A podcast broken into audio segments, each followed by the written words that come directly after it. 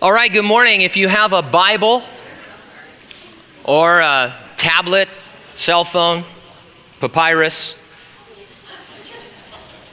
Jeremiah chapter 23, we're going to look at verses 1 through 8. As I remind you, if you do have a, an electronic device, you might want to set it to vibrate or something that won't interfere with your neighbor hearing the Word of God and having a life changing experience. One of the gals who's down at college in Southern California is visiting some Calvaries down there, and she says, she told her mom, she goes, they're just not into technology the way we are in Hanford. So I think that's kind of, you know, I think it's cool. I know you don't, but I, I do. By your reaction, I could tell you could care less, just want to get into the Word. I feel like relaxing for a minute, but that's okay. Let's just get into it. Alan Redpath. How many of you know who Alan Redpath is? He's a wonderful uh, saint. He's with the Lord now, former pastor at Moody Church in Chicago. Uh, he would be 15 minutes of just introduction before he even read the text, and then you were nowhere near the message. So, but he was Alan Redpath, and I'm not. So, anyway, the topic this morning in our text, which is Jeremiah 23, 1 through 8, in case you forgot, the topic is that God promises Judah that in the future he will regather them as a shepherd leads sheep to their pasture. The title of our message, Pasture, Present, and Future. Let's have a word of prayer. Father, we, uh, we believe that you've brought us to this place for a divine appointment. You're here, we're here. The Word of God is going to be read. The Holy Spirit can take the words that are read and some of the words that are spoken to uh, fill it out, Lord, to minister to our hearts. Many of us, Lord, saved as adults, we know the power of the Word of God. It was the power of God unto salvation as we heard the gospel and our hearts were set free by grace and we believed you unto salvation.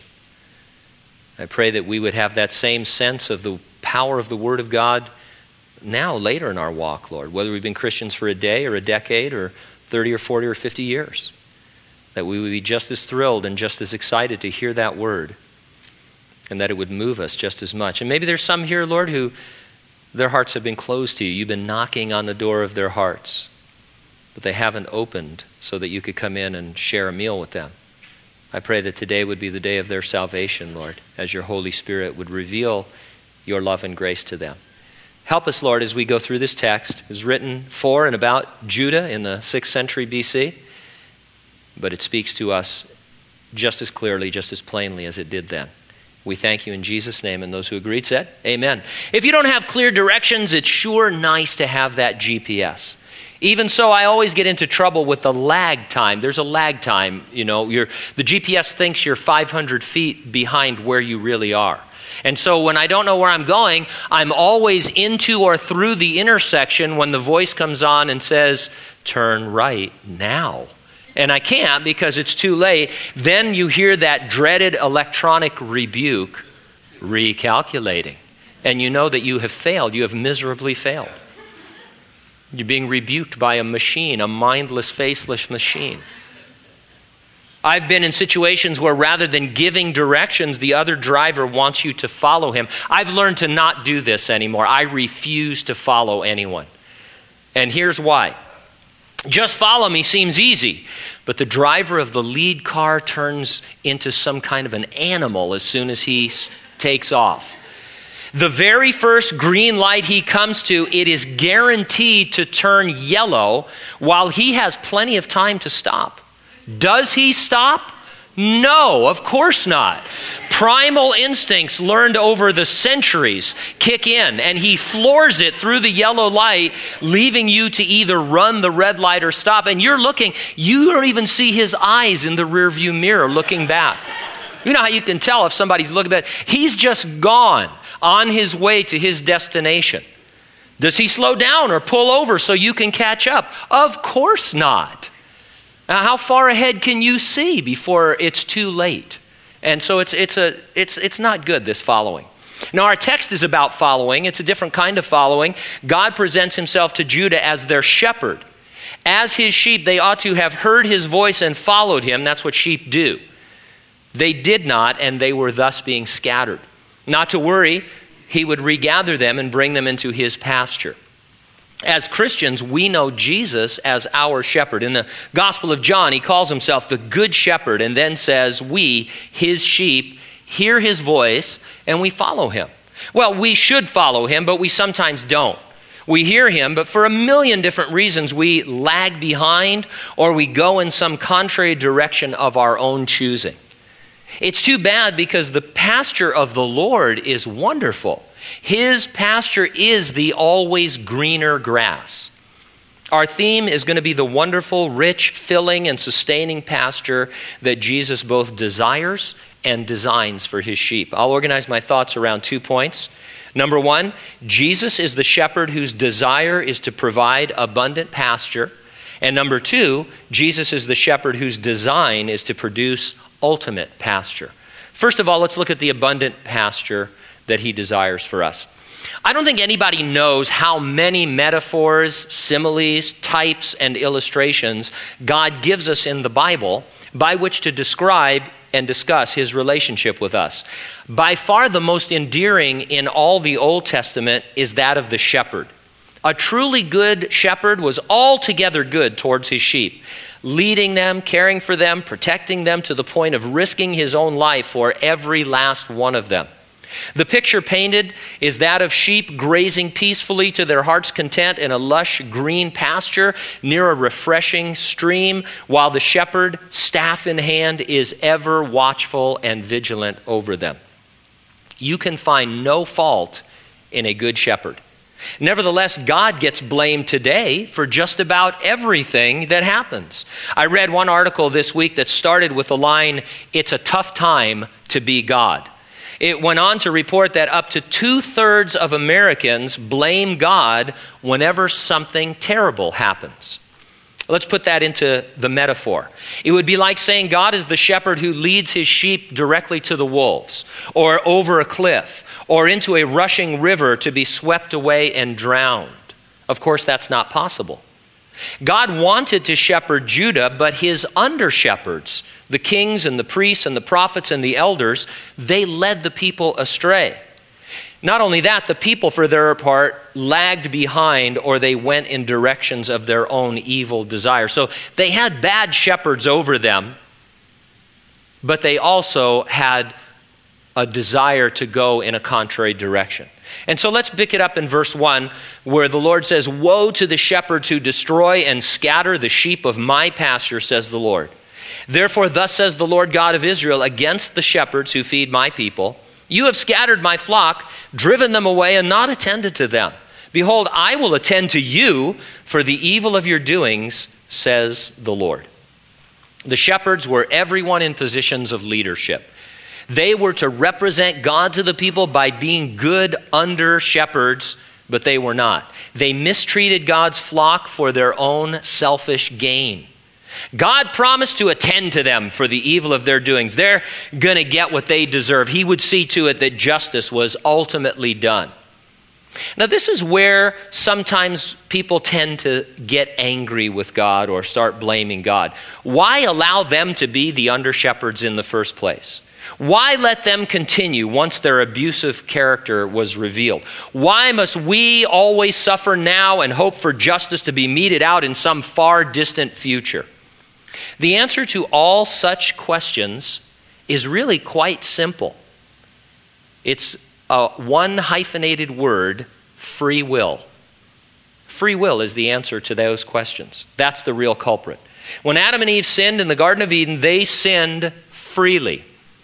No matter your particular theory of exactly how, their sin affects all of their offspring. All evil in the world results from their sin, from mankind being sinners, and from our sins. I don't like that either. But it would be like saying, I mean, this is a terrible illustration, but I, I think you'll get it. It'd be like being angry because you're bald. You got that from your parents. What are you going to do? Wish you had different parents? My parents? No, I'm just kidding. Uh, anyway, that was really funny. I'm glad that you got that. But um, no, it's the thing. We all understand that we, we inherit characteristics from our parents. Some that we don't want, some that we don't like, many that we don't want or like. But it's just the way things are. And so we think, well, wait a minute. Why do I have to inherit sin? Why do I have a sin nature because of what Adam and Eve did? It's, that's the way it works. That's the, the way God set it up. Now, God could have prevented sin only at the cost of nullifying human freedom. Had He done so, creation would have been devoid of the most important thing that there is, and that is love. Since God is love, creation must reflect love. There can be no expression of love, genuine love, real love, without choice and free will. I think you know that on a human level. Love can never be forced, it must, also, it must always be free.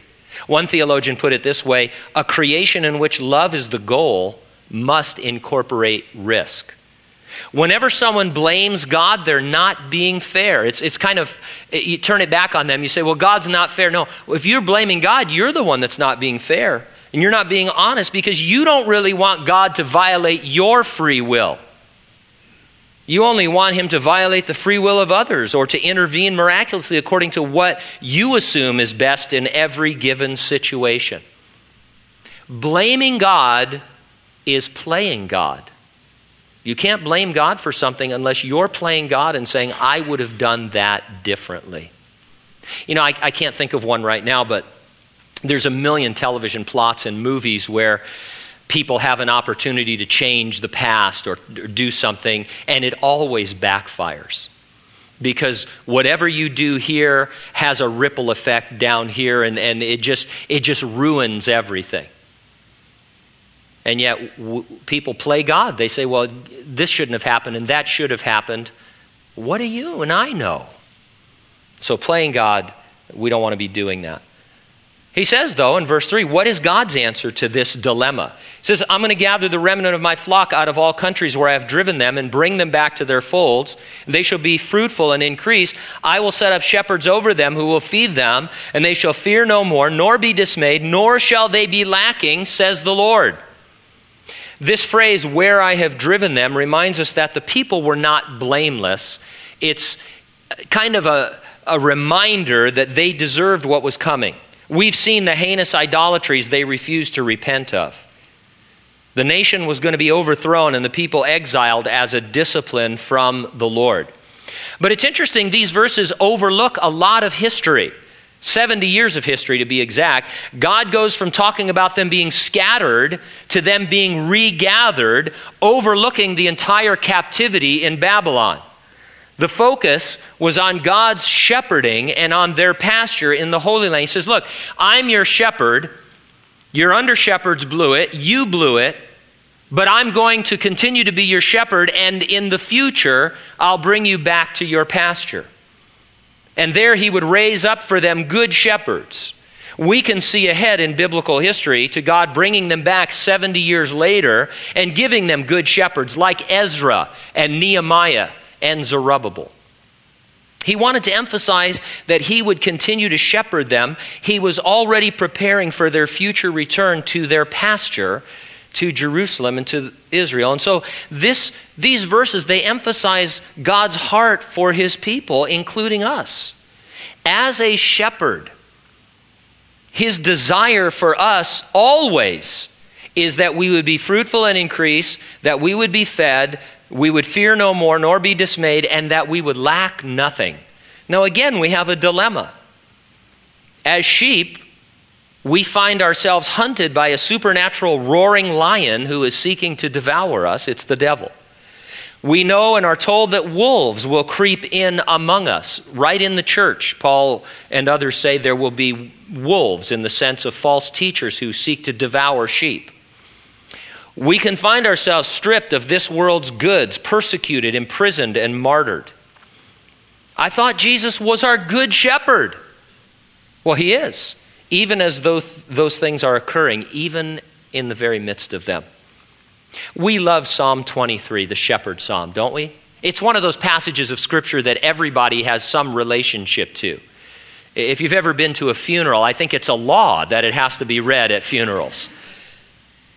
The Lord is my shepherd, I shall not want. I mean, most people can recite it, even non Christians uh, understand the shepherd psalm.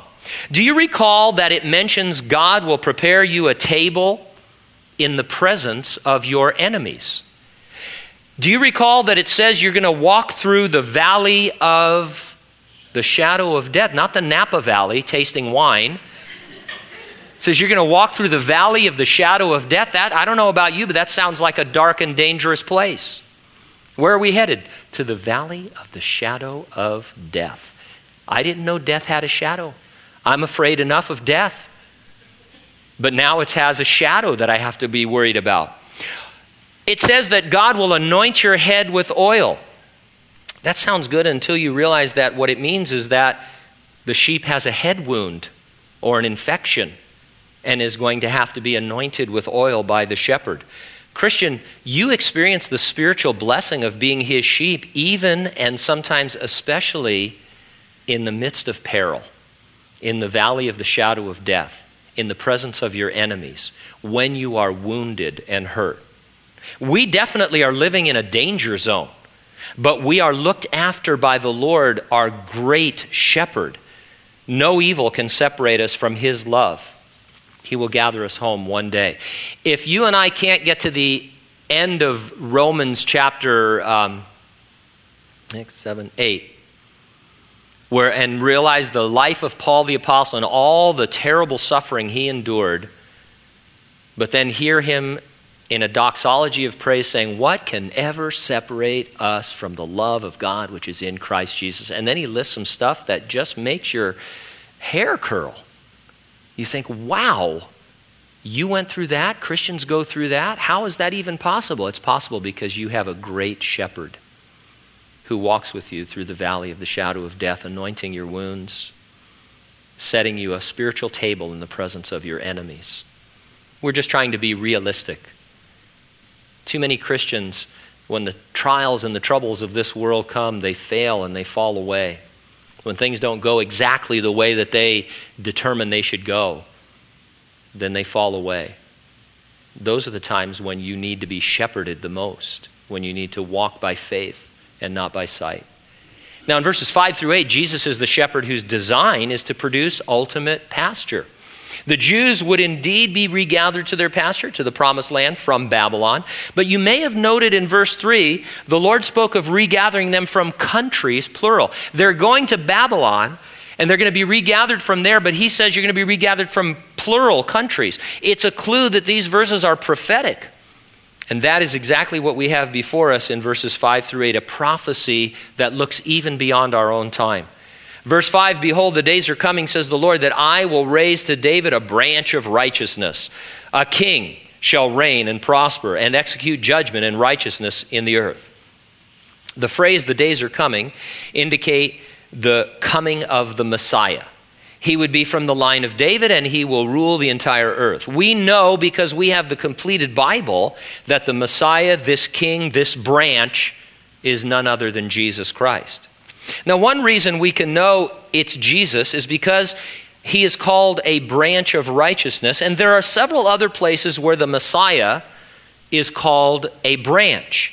And scholars note that the occurrences in the Old Testament parallel what you can learn about Jesus Christ from the gospel accounts. For example, the reference here in verse 5 portrays the branch as a king. Whatever else it means that he is the branch, he is a king. The Gospel of Matthew portrays Jesus Christ as the Jewish king. It gives the proper genealogy that you would need to be king. And, and it's just generally taught by all scholars that the Gospel of Matthew presents more than any other gospel Jesus Christ is your king, the king of the Jews. Zechariah 3:8 refers to the branch it says, I will bring forth my servant, the branch. Not my king, the branch, but my servant, the branch. Scholars see here the Gospel of Mark, which is a fast paced gospel written more to a Roman audience. the Romans interested in getting things done, and being servants. And, it is the Gospel of Mark that presents Jesus as the servant. Zechariah 6:12 Speak to him saying thus speaks the Lord of hosts saying behold the man whose name is the branch not a king not a servant a man. Well this has uh, application in the Gospel of Luke written to a Greek audience. The Greeks always interested in the nature of man and the, the perfect man. And so Dr. Luke presents Jesus Christ, not, uh, I mean, in, as king and as God, but more than any other gospel, as the perfect man.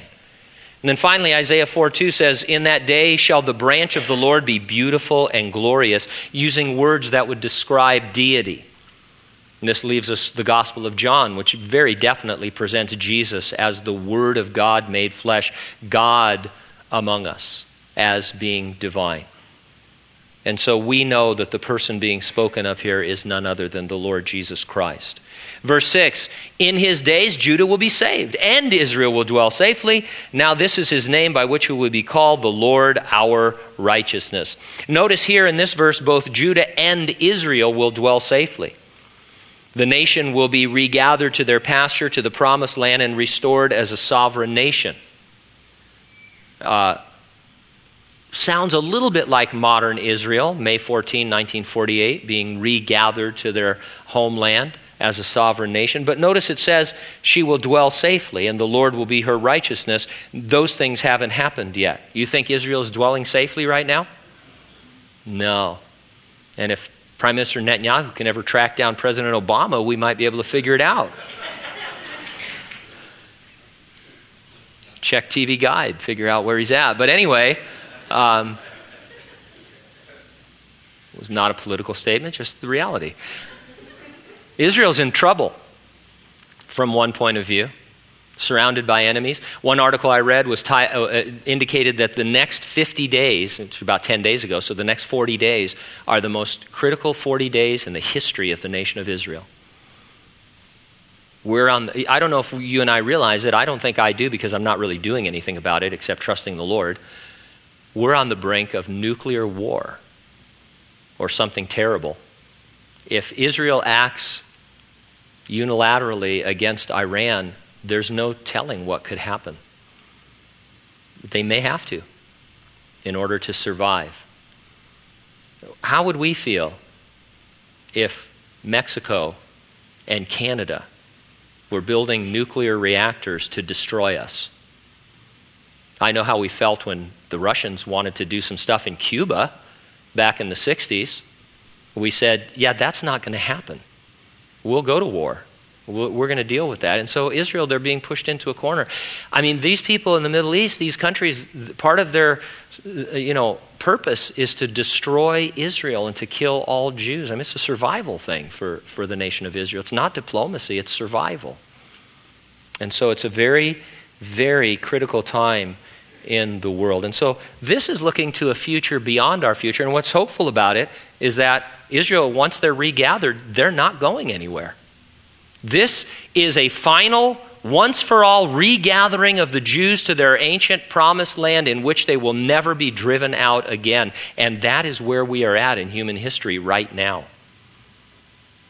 Eh, man, we are so close to the coming of the Lord. And of course, the rapture could happen any moment. Verse 7. Therefore, behold, the days are coming, says the Lord, that they shall no longer say, As the Lord lives, who brought up the children of Israel from the land of Egypt.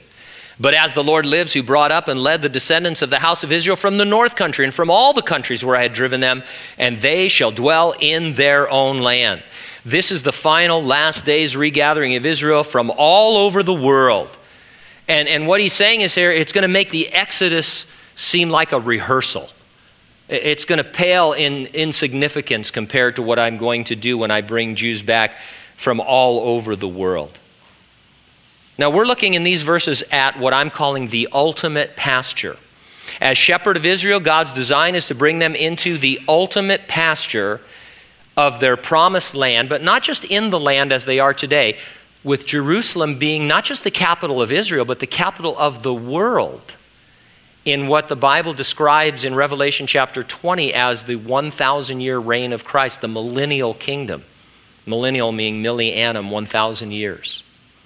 God's saying, There's going to come a time when I regather you and I shepherd you. And that time is yet future to us. You know the timeline, we've given it to you before rapture of the church, resurrection of the church. In some proximity to that, the seven year Great Tribulation ends with the return of Jesus Christ from heaven to earth to establish that kingdom, that pasture for Israel.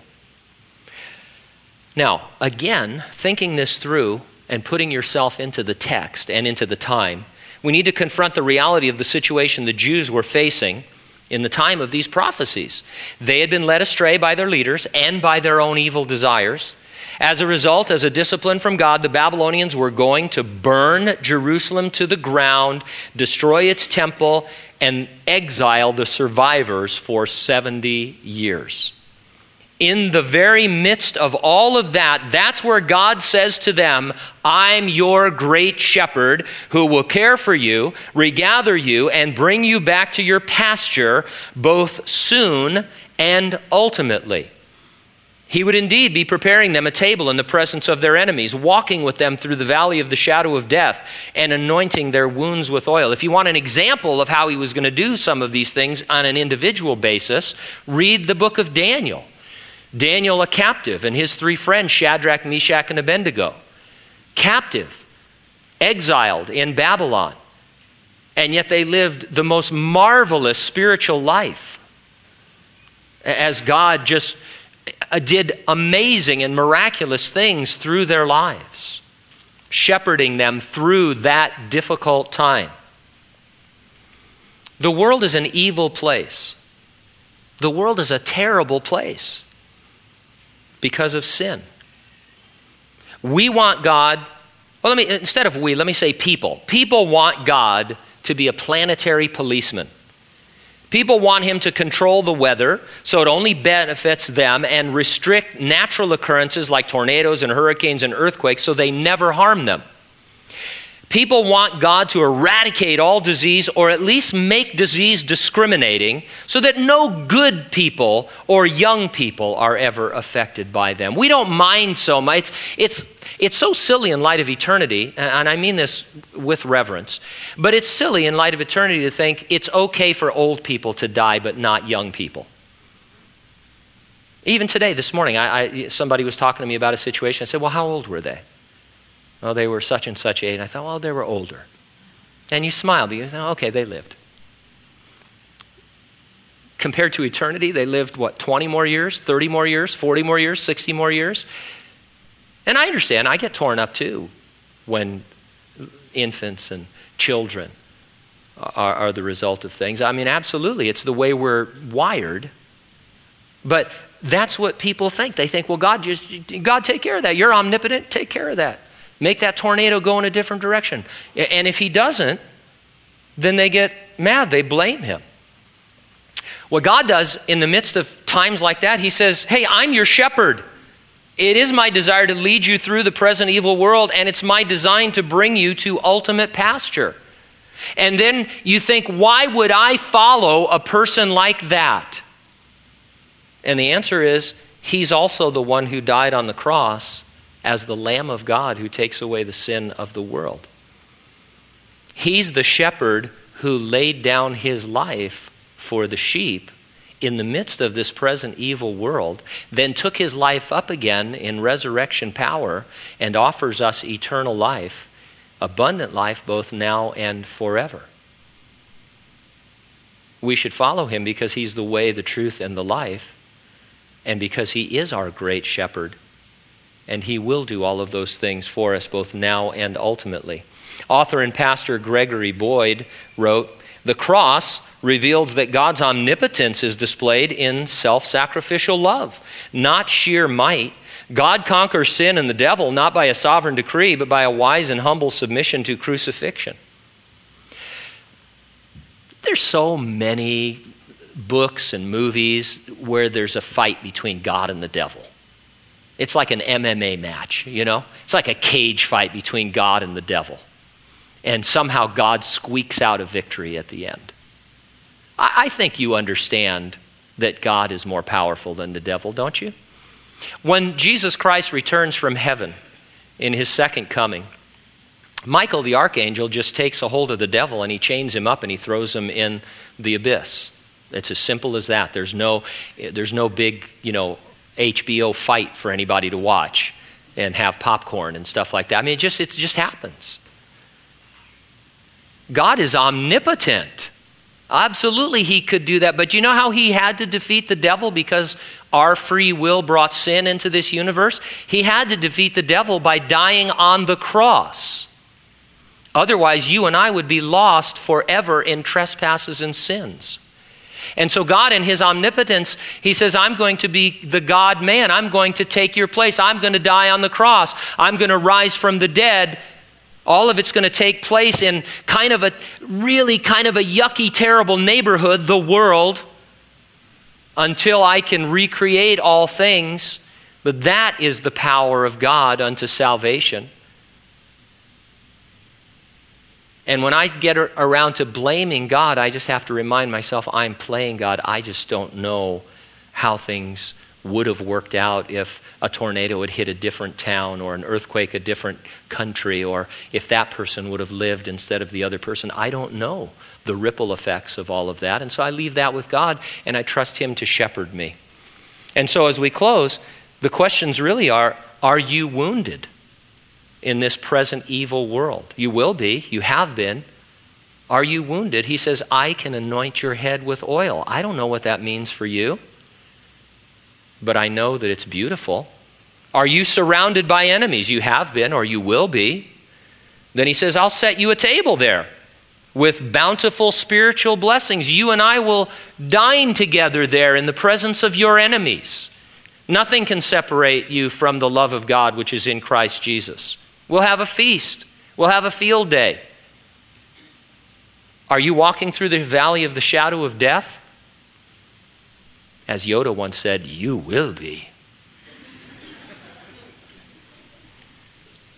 when you walk through the valley of the shadow of death, you need not fear because the Lord is your shepherd. Let's pray.